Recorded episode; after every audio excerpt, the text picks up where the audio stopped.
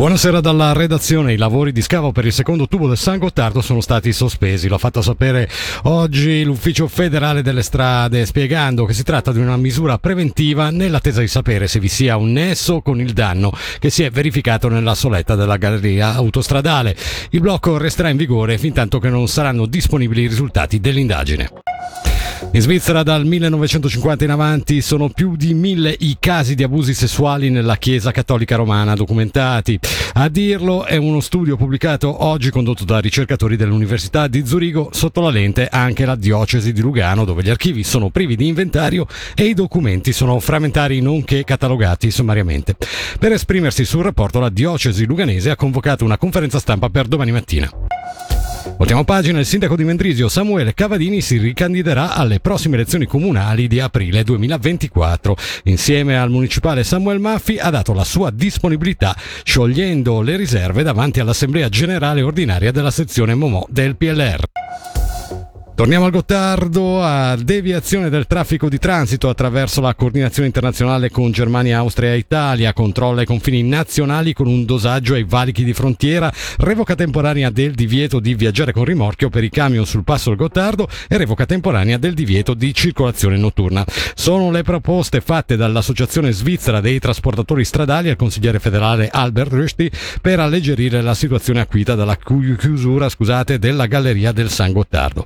Sulla questione dei rimorchi sul passo, però, la sezione ticinese di Hashtag la vede diversamente. Sentiamo il presidente, avvocato Adriano Sala. Le confesso che questo comunicato stampa che è partito da, dalla nostra sede di Berna, quindi dalla sede centrale, ha stupito un po' anche noi qui in Ticino. Noi reputiamo che ehm, percorrere la strada del passo del San Gottardo con i semirimorchi oggi non sia una soluzione percorribile. Il traffico è comunque aumentato eh, rispetto a prima dell'apertura del tunnel stradale del Gottardo, prima del millenovecentottanta.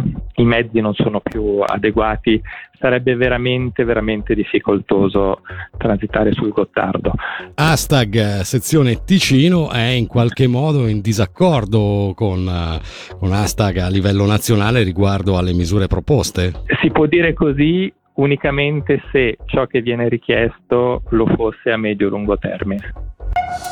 Torniamo a Mendrisio. Il parco di Villa Argentina merita di essere meglio conosciuto dalla popolazione, di essere fruito e utilizzato più largamente. È quanto ritiene il comune, che per questo vuole coinvolgere tutta la popolazione nella coprogettazione di uno spazio pubblico che risponda a desideri ed esigenze attuali. Si potranno esprimere con le proprie idee tutti gli abitanti compilando la cartolina digitale sul sito parcovillargentina punto c h o quelle che si trovano nei raccoglitori di idee vicino alle panchine del parco. Il quattordici ottobre, inoltre, dalle dieci alle sedici è in programma una giornata da passare proprio nel parco, un momento privilegiato per lo sviluppo di idee e condivisioni di proposte.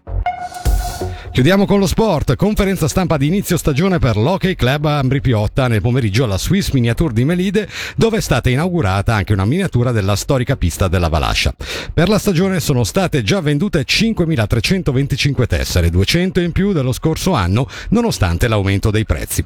Gli obiettivi dei bianco-blu sono la qualificazione ai play-in e la difesa del titolo Spengler. Sentiamo dal direttore sportivo Paolo Duca con quale spirito affronterà la stagione. Ma con, eh, con entusiasmo, con Con, eh, con voglia di finalmente incominciare. Abbiamo avuto un'estate per certi versi eh, complicata eh, perché abbiamo avuto eh, diversi feriti. Era, era un paio di anni che non avevamo più l'infermeria così, così piena d'estate, quindi eh, abbiamo dovuto un po' reinventarci, non abbiamo avuto così tempo di provare determinate cose che volevamo provare sia in allenamento che in partita.